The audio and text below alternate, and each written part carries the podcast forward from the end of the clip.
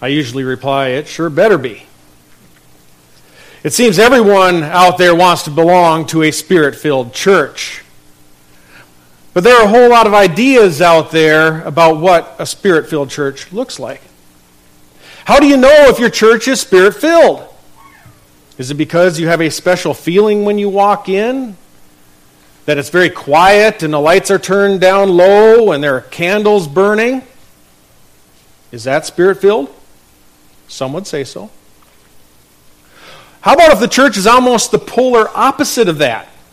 What if there's excitement and loud, energetic, uh, energetic music and people jumping up and down and rolling around and all kinds of ecstatic laughter? Is that spirit filled? Does the Holy Spirit supply those characteristics? These are important questions. Just this week, I saw a television broadcast of a large church out to our west. I guess that could be anywhere because when you're in Port St. Lucie, there's really nothing to the east except maybe Jensen Beach, I guess. But out to the west in the Dallas area, there was a very popular pastor stirring up a whole lot of emotion. The people in the congregation were screaming, a few were even crying. Others were jumping up and down. There was so much emotion and theatrics, I had to ask myself, I wonder what kind of worship and praise music they have before that pastor takes the stage. And I'd call that a stage. What is it that gets all that emotion stirred up and, and makes it able for them to go for a half hour or an hour? I'm sure if you would ask them, they would identify themselves as a spirit filled church. There's another thing that I noticed during this broadcast. This will be very important as we advance through our text today, so deposit this in your short term memory bank. During that half hour, not one time did that pastor ever reference the Word of God. So, what does a Holy Spirit filled church look like? What characteristics can we expect to see in a spiritual church? Scripture will answer that question for us today in Colossians 3, starting in verse 12. The first thing that we observe in this text is that a spiritual church consists of people who are holy. Previously in chapter 1, you might remember that this word holy means set apart to God. People in a spirit filled church are going to have themselves set apart to God's service, and it will show. It first shows in their demeanor. Look at verse 12. So, as those who've been chosen by God, holy and beloved, put on a heart of compassion, kindness, humility, gentleness, and patience. Christians have been set apart by God and chosen by God to look like Jesus. From the very beginning, God created man in his image. That means that He created us to be a reflection of His character and His attributes. But that reflection got distorted when there was disobedience in the garden and there was a fall. Through salvation, God desires to restore that reflection. As part of his initiative, God gave us a perfect pattern of godly character to follow in the sinless life of Jesus Christ. God's Son came and dwelt with man so that when we place our faith in Christ, and after God's Holy Spirit takes up residence in our heart, we can once again understand how we're supposed to live. The Apostle Paul told the church in Corinth, Be imitators of me as I also am of Christ. In fact, the term Christian, which was first used in Syrian Antioch, actually means little Christ. So people indwelt by the Holy Spirit ought to progressively look like Jesus. One of our criteria listed in our passage today is compassion. Our God is a God of compassion. The prophet Micah asked of God, Who is a God like you? You who pardon iniquity and pass over the rebellious act of the remnant of his people. He does not retain his anger forever because he delights in unchanging love. He will again have compassion on us, it says. He will tread our iniquities underfoot. You will cast all their sins into the depths of the sea. That's Micah chapter 7. Compassion, as defined in the Bible, is foremost demonstrating, demonstrated by God forgiving our sins. This term for compassion in ancient Greek expressed sympathy and lament towards another, especially someone who was in misfortune or a man who had died. Christians do not want to see a man die in a state where he is not reconciled to God. So, a spirit filled church would certainly dem- demonstrate compassion through enthusiastic evangelism. Evangelism is a concentrated effort to inform people they're sinners, separated from God. But the good news is that God sent his Son to die for you and me. He rose from the grave after being crucified, proving he had defeated death and sin and all of its consequences to all who will believe. Spreading this message and encouraging others to believe it is called evangelism. You would also find the members of a spirit filled church consistently demonstrating the next three characteristics in verse 12 kindness, humility, and gentleness. People who display these tend to think of others first. Kindness is benevolence toward others and concern for their needs. Humility is refraining from the desire to be noticed above others. Gentleness is refraining from demanding your way. This term for gentleness it's very fascinating. Theologian William Barclay commented that gentleness is an attempt to translate the original Greek term praotes, which has no precise English equivalent. Some versions translate it meekness, but meekness is not weakness. Barclay goes on to describe the word as strength under control. His illustration is that of a watchdog that is brave and undeterred by a threat, yet gentle and compassionate towards a family member. If you know anything about the breed of St. Bernard, this is one of their most redeeming qualities. You cannot provoke that gentle giant until you've threatened one of the family. Then you had better get out of the way. While reading another highly respected theologian, Thomas Constable, I found in his research that he cites that in non biblical literature, Greeks used this term to describe a strong but well broken horse under the control of a bridle. When Rita and I lived in Clearwater years ago, I took a part time job driving horse and carriage down at the St. Petersburg Pier. I was assigned a a horse named Bud. Bud was a Belgian draft. He was a magnificent animal, had the yellow body and blonde legs, blonde tail, long blonde mane. He was an impressive sight to see walking down the roads. I acted as a taxi service to deliver people where they needed to go near the pier. But I can tell you one thing if you wanted to push Bud, it wasn't happen, happening. That horse was huge. You simply couldn't force him. But if you asked him by gentle command, he would obediently submit and pull anything that you so desired, even the hardest of tasks. Bud would use his power and his might to serve you. So, an awesome St. Bernard or a gigantic Belgian draft horse, they could po- overpower nearly anything that they wanted. All of that strength and power instead is surrendered, surrendered to serve others.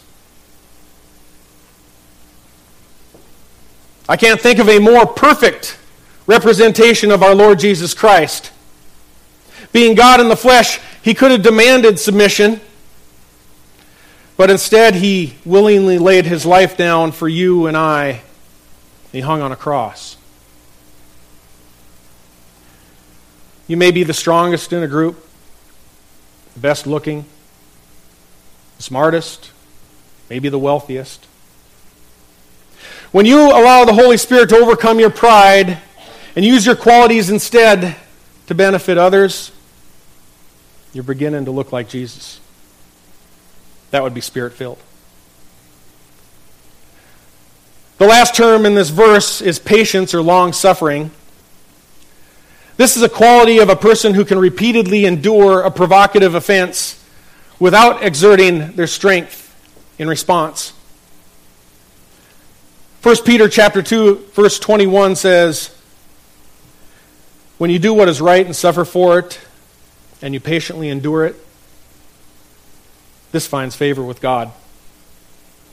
For you have been called for this purpose, since Christ also suffered for you, leaving you as an example to follow in his steps." He who committed no sin, nor was any deceit found in his mouth. And while being reviled, Jesus did not revile in return. While suffering, he uttered no threats, but kept entrusting himself to God who judges rightly. And he himself bore our sins in his body on the cross, so that we might die to sin and live for righteousness. For by his wounds we are healed. For you were continually straying like sheep, but now you have returned to the shepherd and the guardian of your souls. Though repeatedly provoked, Jesus was long suffering. Continuing in verse 13, the text describes Christians as bearing with one another and forgiving each other. Whoever has a complaint against anyone, just as the Lord forgave you, so also should you. A spirit filled church is a church where members have a disposition not of holding contempt, but of forgiving. Notice how the action of the verb is continuous for believers here. Forgiving each other as we are bearing with one another week to week and year to year. Living among sinful people requires that we repeatedly dismiss others' faults. It also requires that they repeatedly dismiss ours. And Jesus, it says that Jesus is our model of forgiving. How did he forgive us? The text says completely. That is why his forgiveness is listed in the past tense. The text says, He forgave. Jesus said on the cross, It is finished. He doesn't keep up digging up past sins to throw them in our face. There's a song once by a man named Garth Brooks, if you know who he was. And the song went uh, They buried the hatchet, but they kept the handle sticking out. Sometimes you have to bury the handle too. Spirit filled Christians don't hold grudges. That is not good for you, it's not good for the other person. Some people have also said to forgive means to forget. I don't entirely agree with that. There are, there are two different concepts I would add. Forgiving is a matter of grace, while forgetting is a matter of trust. And though we're repeatedly commanded to forgive in the New Testament, we're only commanded to forget once, and that is to forget our past and leave them behind and live our lives for Christ. In actuality, having a good memory is repeatedly presented as a good attribute in Scripture, so don't get those concepts confused. But when God says that He doesn't remember our past sins, it doesn't mean that He had a bad memory or that He simply forgot. It means he doesn't recall them to convict his children again. So when people say, I want to forgive, but I can't forget. I say you probably can't. But forgetting is not a prerequisite for forgiving. This is obvious because if you simply forgot that someone offended you, you hadn't forgiven them at all. You'd simply had a lapse of memory. This verse reminds us that forgiving others instead is a reaction to the appreciation that we have for Jesus Christ dying for our sins and forgiving us. That's why we forgive others, not because we simply forgot. In verse 14, the spirit filled church is going to consist of members who exhibit love. It says, Beyond all these things, put on love, which is the perfect bond of unity. Let the peace of Christ rule in your hearts, to which indeed you were called in one body, and be thankful. Unity and peace are consequences of love, and Scripture assures us that love never fails. You cannot have unity without it. Find a church that is suffering disunity and strife because there is a lack of love.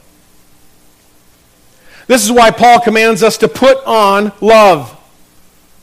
Earlier in chapter 3, you might remember he said to put aside immoral behavior. You remember that I had said that that phrase is used in stripping off dirty clothes. Put it away. This phrase now is exactly the opposite. Paul says, put on love. This phrase was used to describe putting on an outer garment. I have an illustration for you that most of us won't be able to relate to very well. If you were to go up north in the wintertime when a family goes to church, especially when it's cold out, they'll put on their undergarment.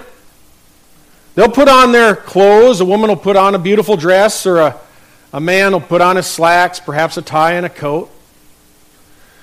Before they go out into the snow, they'll put on an overcoat.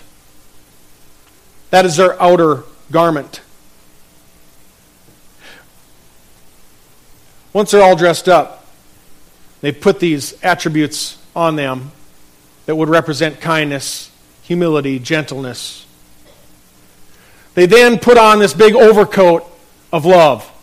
That's what wraps it all together. That's what keeps us Christ like love. You have to have an overarching attitude of love.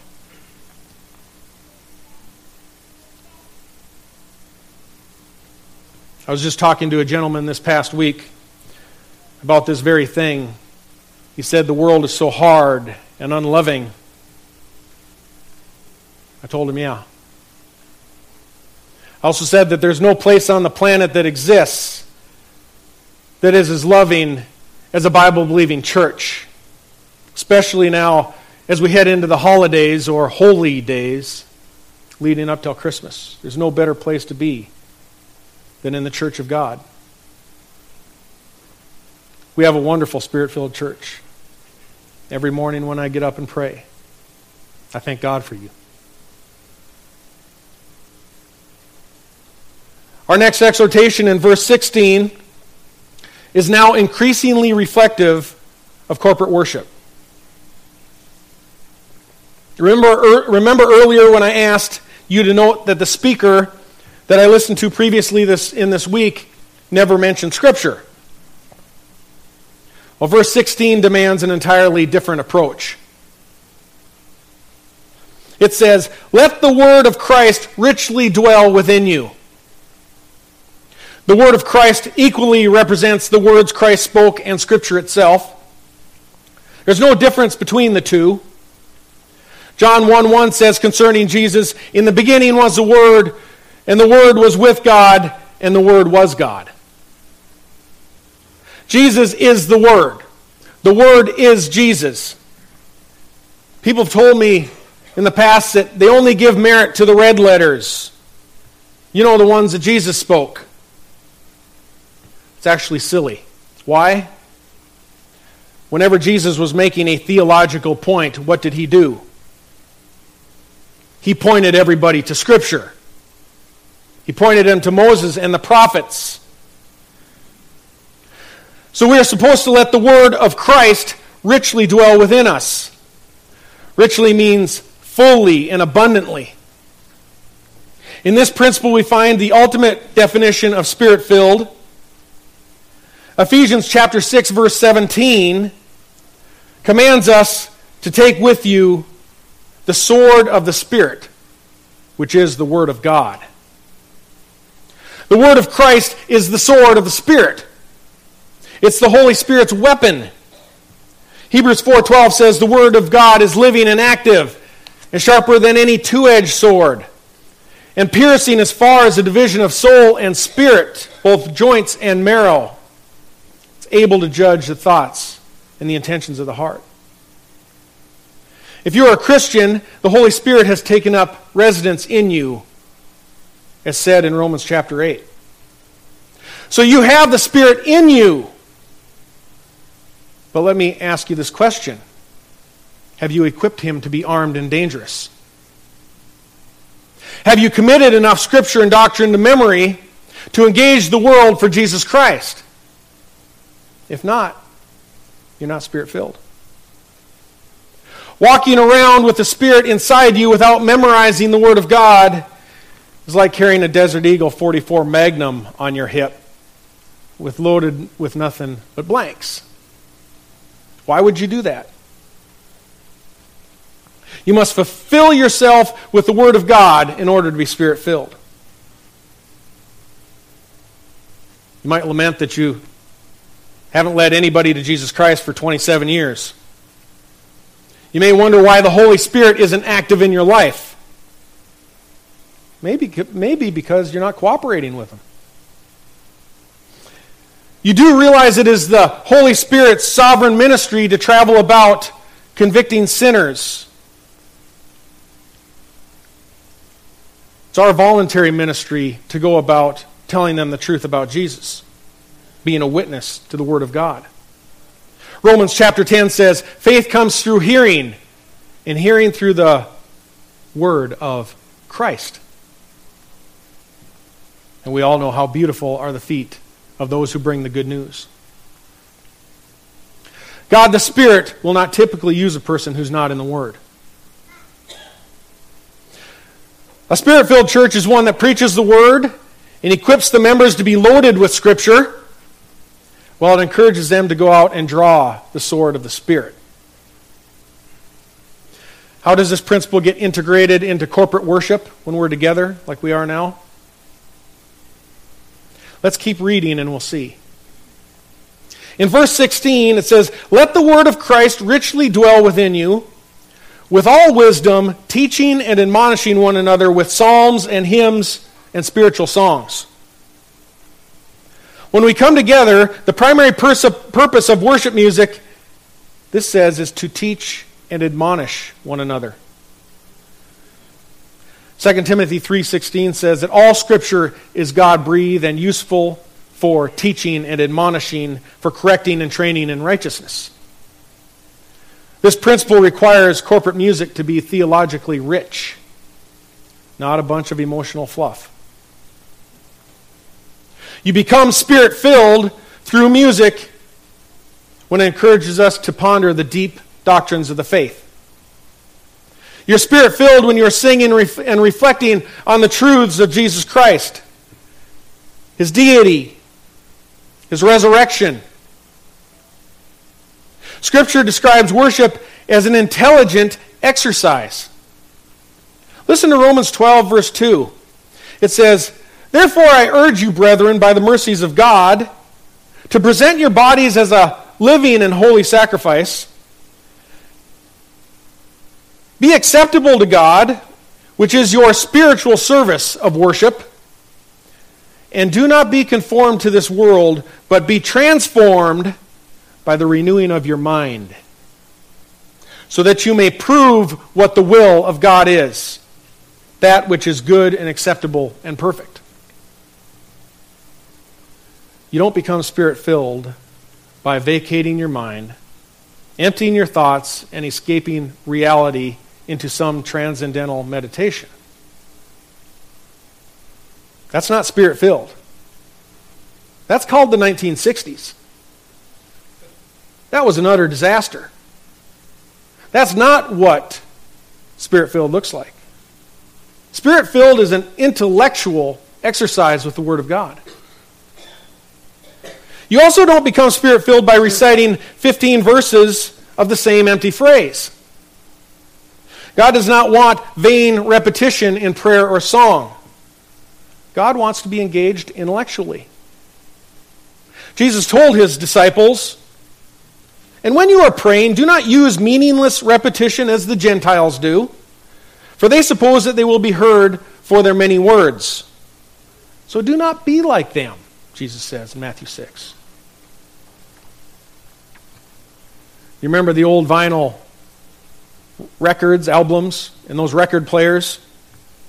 There was a needle in the player that would run in the groove, and the vibrations would make music.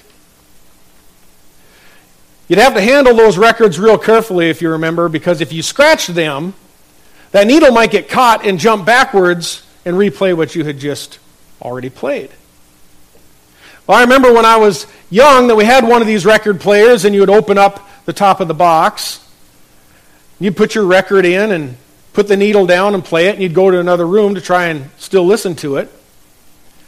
And when it would hit one of those scratches, when you're playing that Elvis album,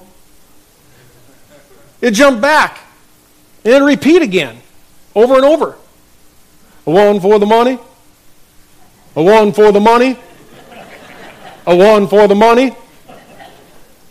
It'd drive you nuts, and you'd run back to that other room and say, Get rid of that annoying, vain repetition. From what I've witnessed, some music today can look like that. Spirit filled churches have music that engage the human heart through the intellectual mind, regardless of what year it was written. That doesn't really concern me a whole lot about the year. Nothing we sing today resembles songs that the apostles sang. Not in music wise, anyhow. They didn't have an organ or a piano. We don't need to get too hung up on that type of instrumentation. Much of that's a matter of preference.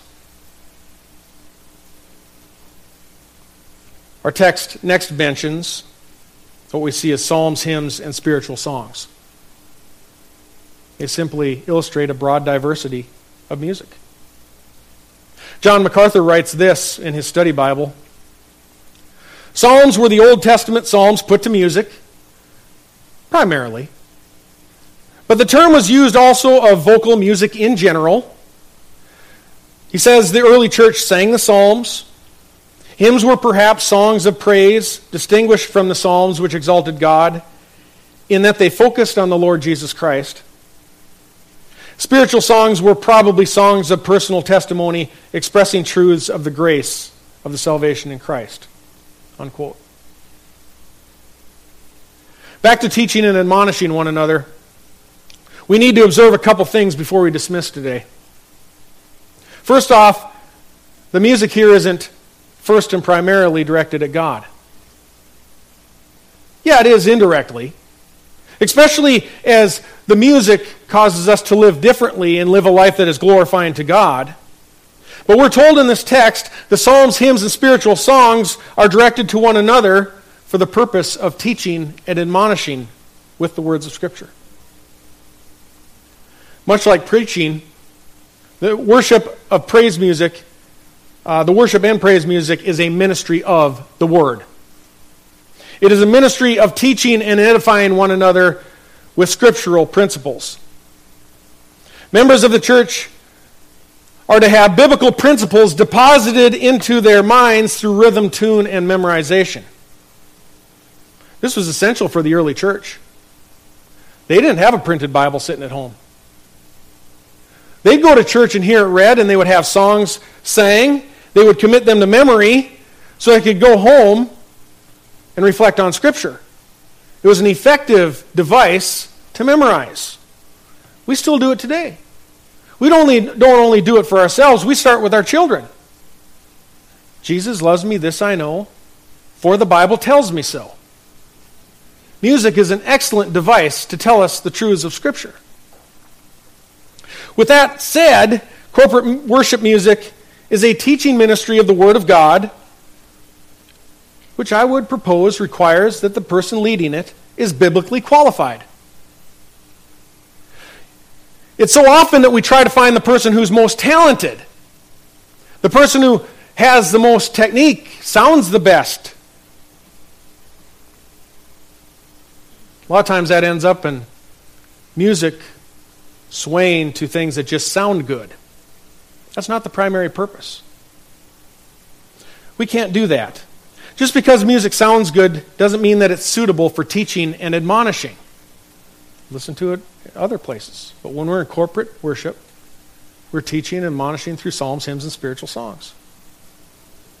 So almost the entirety of our Sunday service, except for perhaps announcements and a few other things, are ministry of the Word of God.